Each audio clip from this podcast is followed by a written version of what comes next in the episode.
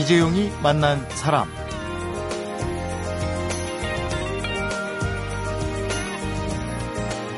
평소에는 코앞에 있어도 보이지 않던 것들이 어느 순간 훅 하고 눈에 들어오는 세상 풍경이 있는데요. 지난 가을에 단풍 들고 낙엽 지고 그럴 때 한동안 열심히 쳐다보다가 좀 뜸하게 쳐다봤던 나무들 있잖아요. 이게 다시 이게 보이고 그러더라고요. 어쩜 저렇게 눈, 비, 강추위를 가만히 서서 꼿꼿이 맞을 수 있는 건지 이 세상을 사는 정면 대결의 방법을 일러주는 게 이 나무들의 겨울 나는 모습이 아닐까 싶었습니다. 이재용이 만난 사람 주말에는 임진무 음악평론가와 이종훈 스포츠 평론가와 함께 가수와 스포츠 전설을 만나보고 있습니다.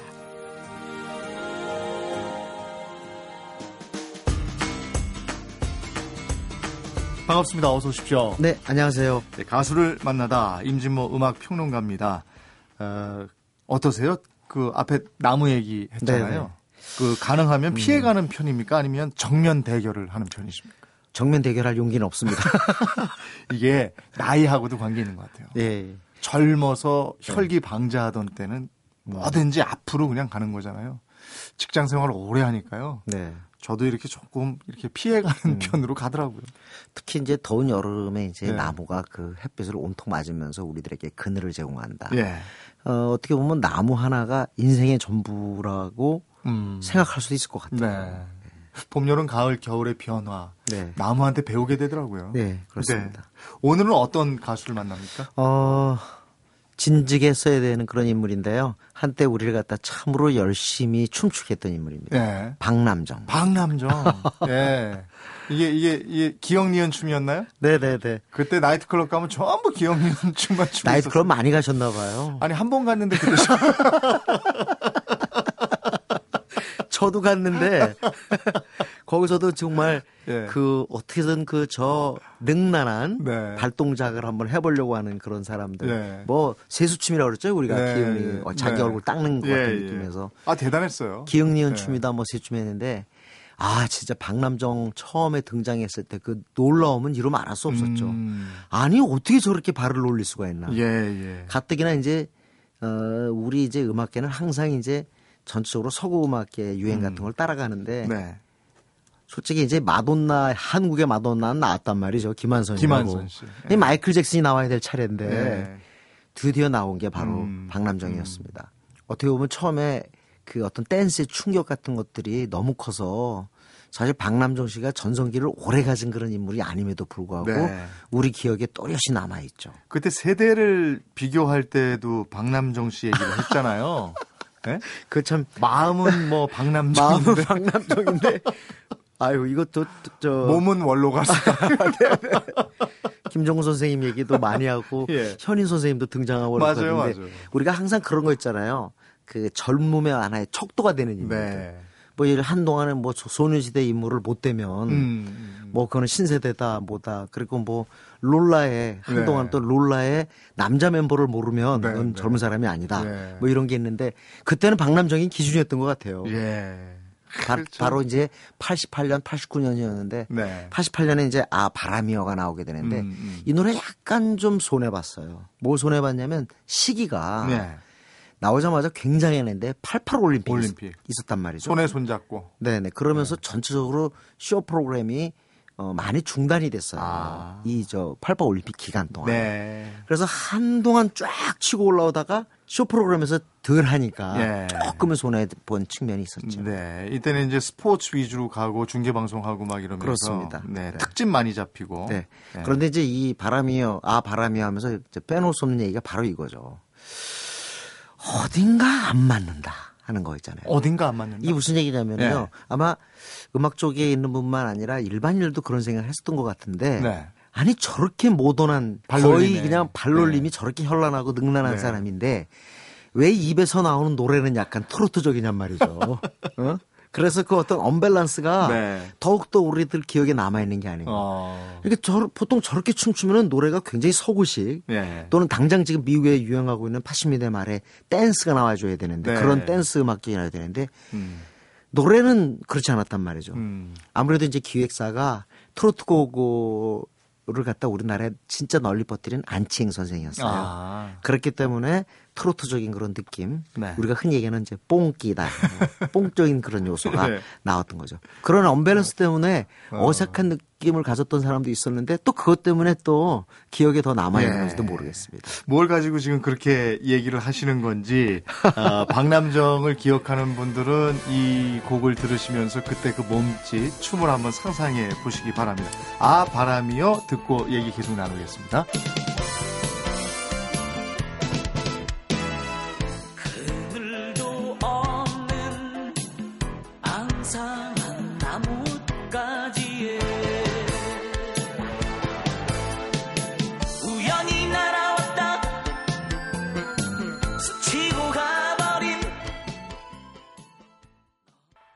만난 사람 가수를 만나다 임진모 음악 평론가와 함께하고 있습니다.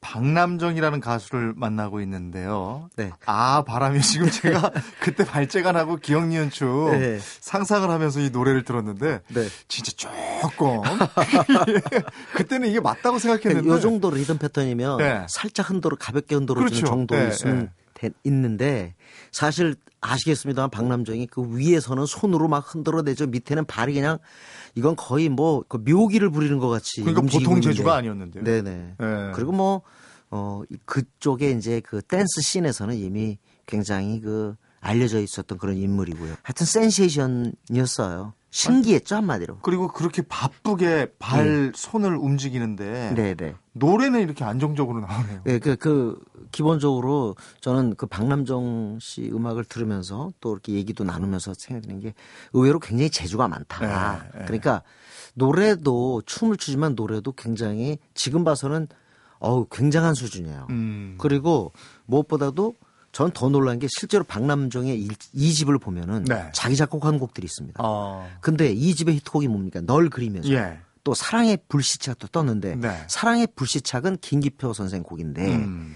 널 그리면 누구 곡이냐? 박남정 작사 음. 작곡이에요. 음. 어. 그러니까 본인도 음악에 대한 욕심이 자기 표현욕 같은 것들이 네. 분명히 있었던 거죠. 그래서 그때 재능이 있는. 그래서 옛날에 가요 탑텐이나 이런 거 볼 때 널 그리며가 나왔. 널 그리면 이제 박남정의 거의 뭐 대표곡이죠. 네. 나왔을 때 박남정 작사 작곡 그래가지고 사람들이 제가 곡도 썼어? 어. 다들 그랬다니까요. 어. 어쭈? 그랬다니까요. 음. 그러니까 보통은 이제 춤추고 그러면은 네. 그런 능력까지 결부돼 있다고 생각하지 않죠. 그렇죠. 네, 그런 면에서 어 작사 작곡도 하고 또 다른 곡 같은 경우도 본인이 이렇게 작사한 꽤 있어요. 네. 그리고 또 노래 솜씨도 만만치 않고 어, 이쪽에서는 네. 정말 재능이 뛰어나네요. 그러니까 노래해, 춤춰, 맞아요. 곡 만들어. 예. TV에 나와서 이제 박남준이 춤추고 난 다음에 이제 그때 뭐뭐 뭐 1등 상도 이제 많이 받았잖아요. 네. 상도 받는데 상 받을 때 표정 보면 제가 그걸 한번 물었던 것 같아요. 표정이 그렇게 기뻐하지 않는 거예요. 음. 그러니까 보통은 막 어떤 가수들은 울고 네. 막 감격에 겨워서 막 그런 얘기를 해줘야 되는데 박남준 씨는 뚝상 받아도 네. 뭐 거의 이런 느낌이었어요. 어. 그래서 제가 생각할 때는 아 뭔가 음악적으로 만족하지 못하는 뭐가 있나 보다. 음. 그런데 이제 그 질문을 했더니 너무 바빠가지고 네.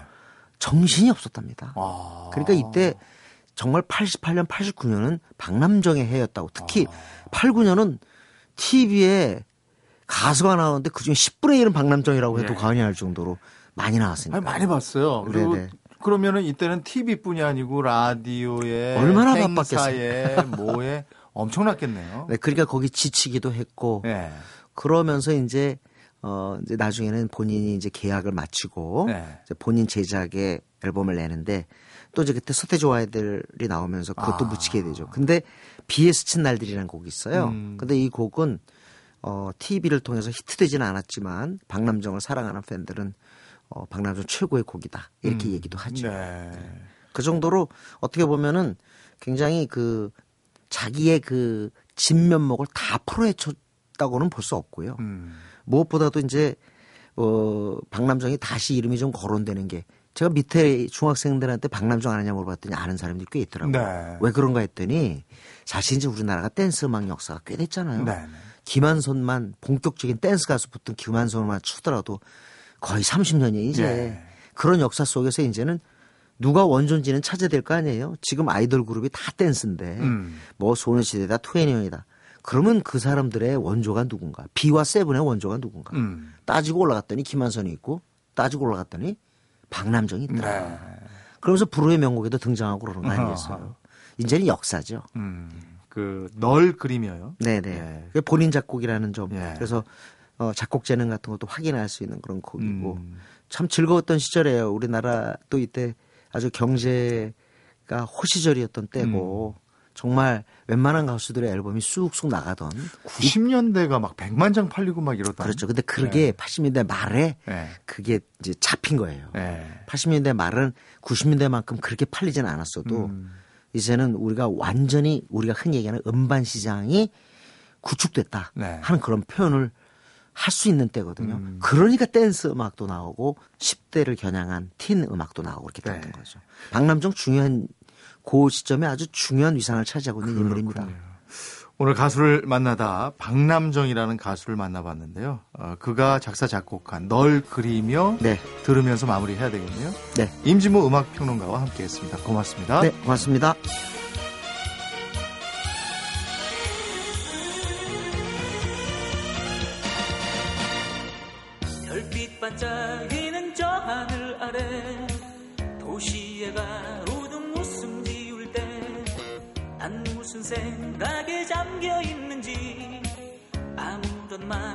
없이 홀로 거니네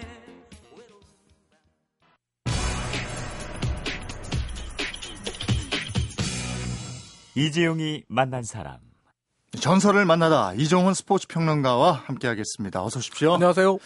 자, 오늘은 어떤 전설을 만나봅니까? 네, 이번 주는 또 한 명의 축구 전설이 우리 곁을 떠나간 한 네. 주로 기억이 될 것 같은데요. 네. 그래서 오늘은 우리 시각으로 지난주 일요일이죠. 심장마비로 사망한 포르투갈의 흑표범 에우제비오 선수에 대해서 한번 이야기해 볼까 아, 합니다. 포르투갈은 뭐 지금 추모 열기가 대단하다고. 네, 그렇습니다. 예.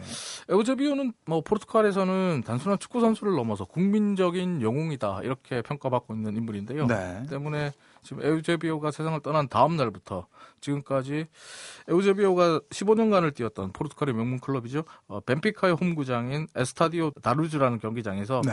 어, 이 경기장에 가면 이 구장 앞에 음, 에우제비오 동상이 있습니다. 음. 커다란 동상이 있는데 이 에우제비오 동상 앞에 작별 키스를 하려는 이 추모객들이 지금 인산인해를 이루고 있다고 합니다. 네. 또 에우제비오가 잠든 다음 날 벤피카의 홍구장인 에스타디오 다루즈 경기장에서는 그를 추모하는 공식 추모 행사가 열렸는데요. 네.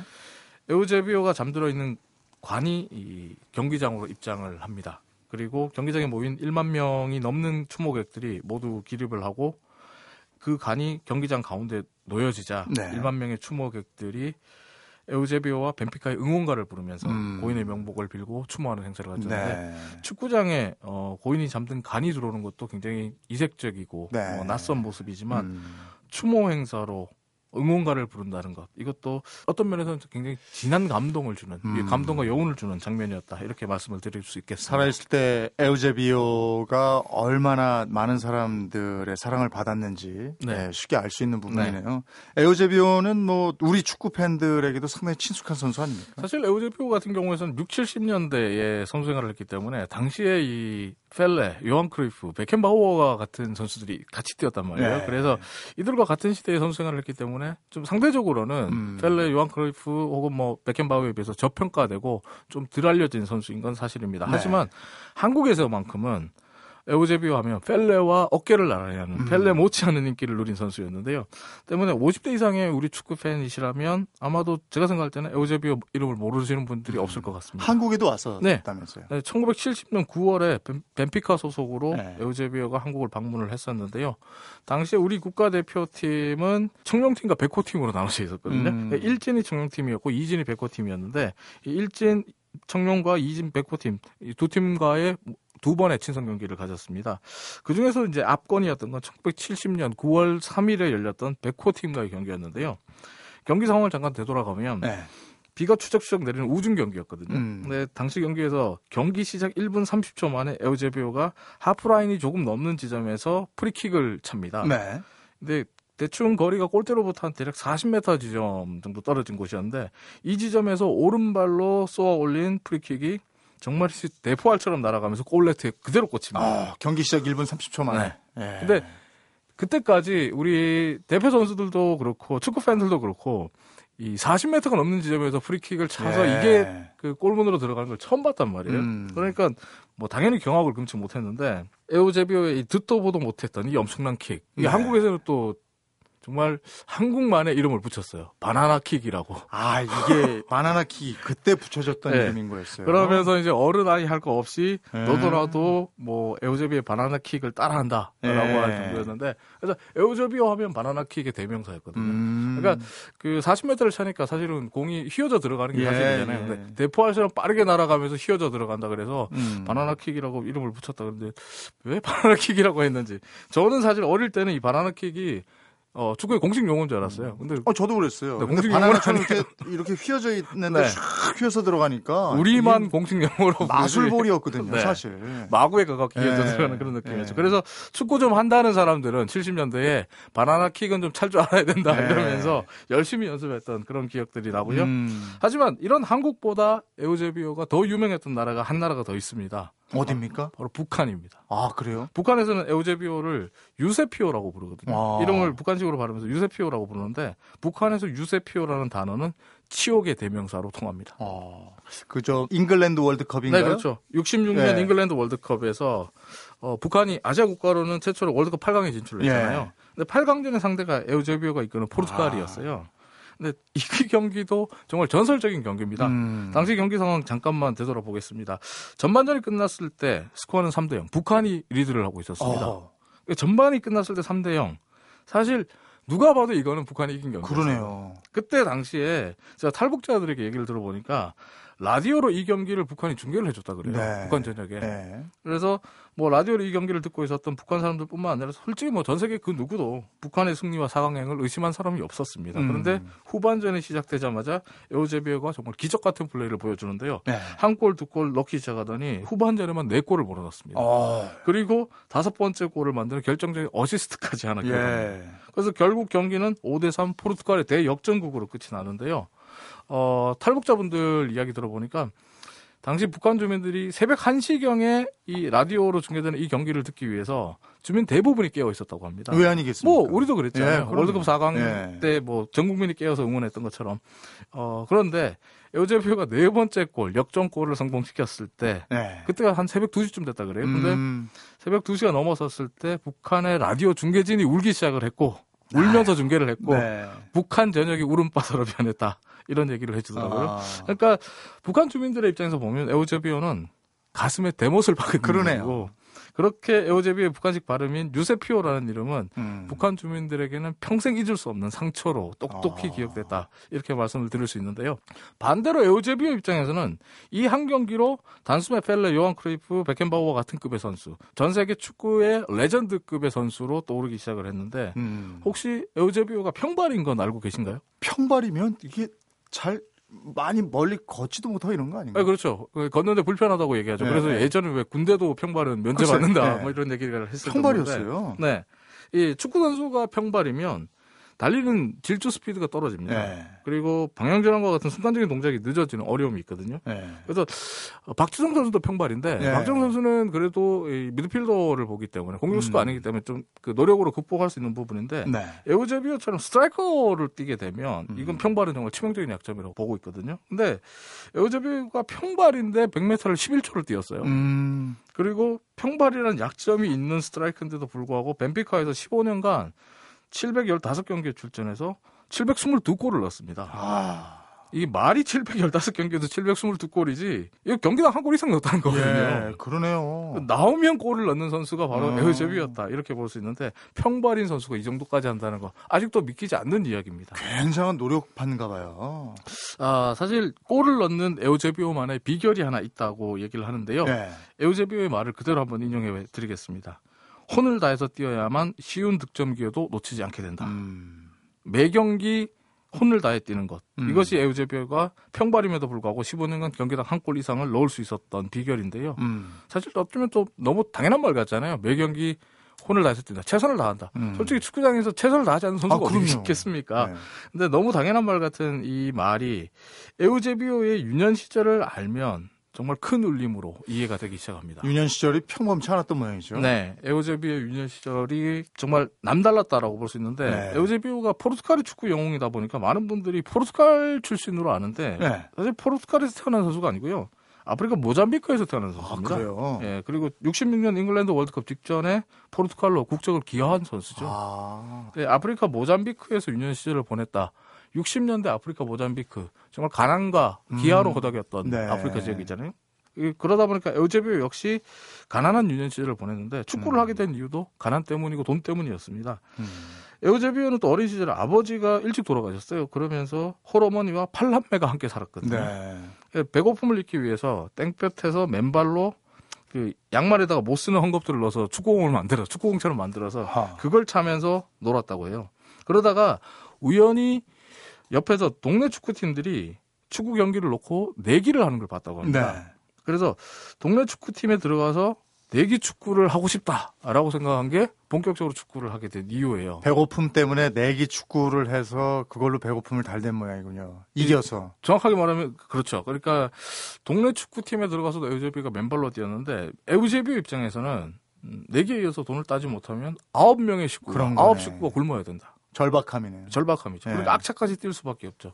그리고 내기에서 이겨서 돈을 따고 또 먹을 것을 따야만 네. 된다. 나는 축구밖에 없다. 음. 그러니까 축구는 에우제비에게 있어서 어릴 적부터 먹고 살기 위한 정말 생존이 걸린 전투였던 거죠. 네. 그러다 보니까 어, 경기장에서 혼을 다해 뛰는 일이 어릴 적부터 자연스럽게 몸에 배게 네. 된 거고.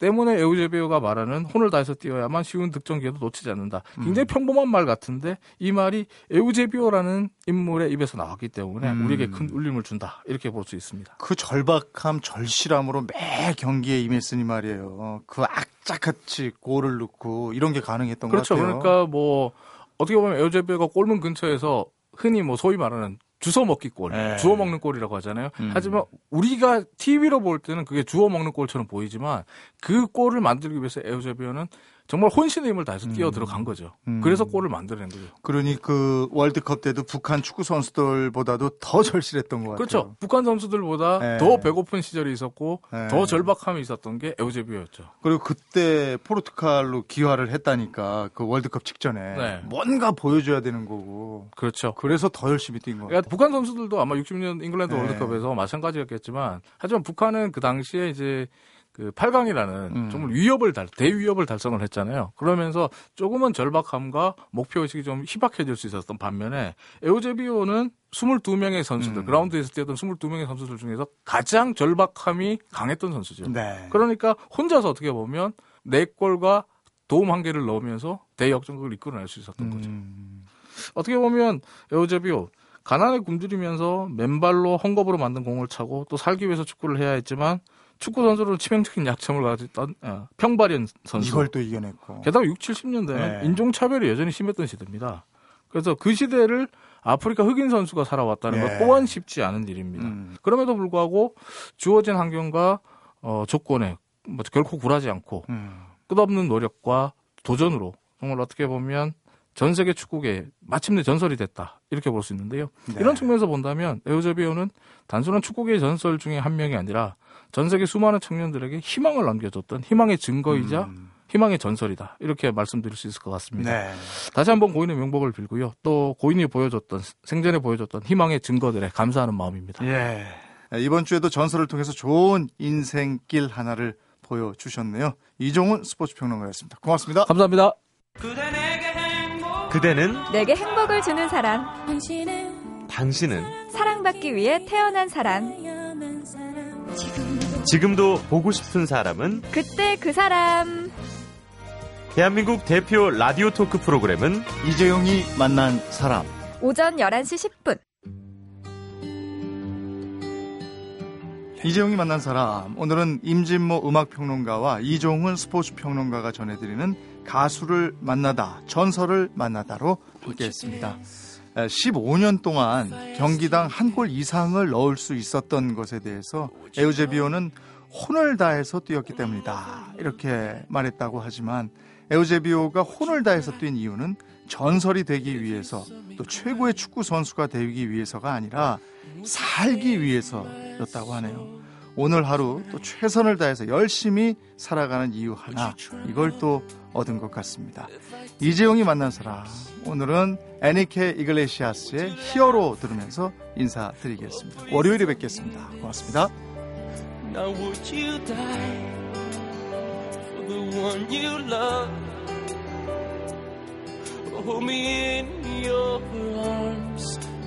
the